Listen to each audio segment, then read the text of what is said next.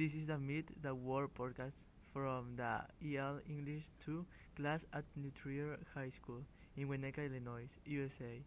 My name is Giovanni Sigala Flores. I am from Pabellón de Arteaga, Aguascalientes, Mexico.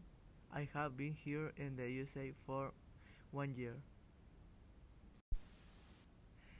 Today I will tell you about Opuntia ficus indica.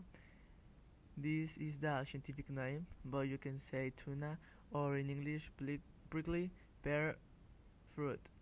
This fruit uh, has its origin in Mexico and it is so special because this fruit is in Mexico's flag. People love this fruit because it is delicious. Nopal is a plant from Mexico. These plants grow in hot temperatures and can live for like 15 to 20 days without water. It grows in dry place because the nopal doesn't need much water. If you give it too much water, the plant dies. On the top of the nopal is where the tunas grow. The tuna or prickly pear fruit has three different colors red, orange, and green. The tunas have thorns and many seeds. It was used by the Aztecs to make medicine to heal wounds and reduce fever.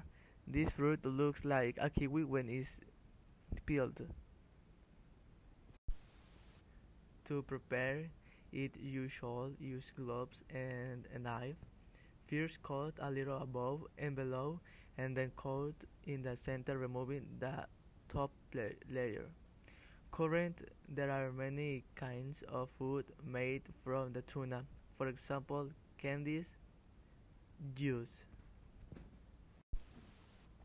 In my country, this fruit is popular for its sweet taste and it has many good benefits to the body. The pear fruit can make you lose weight and other things.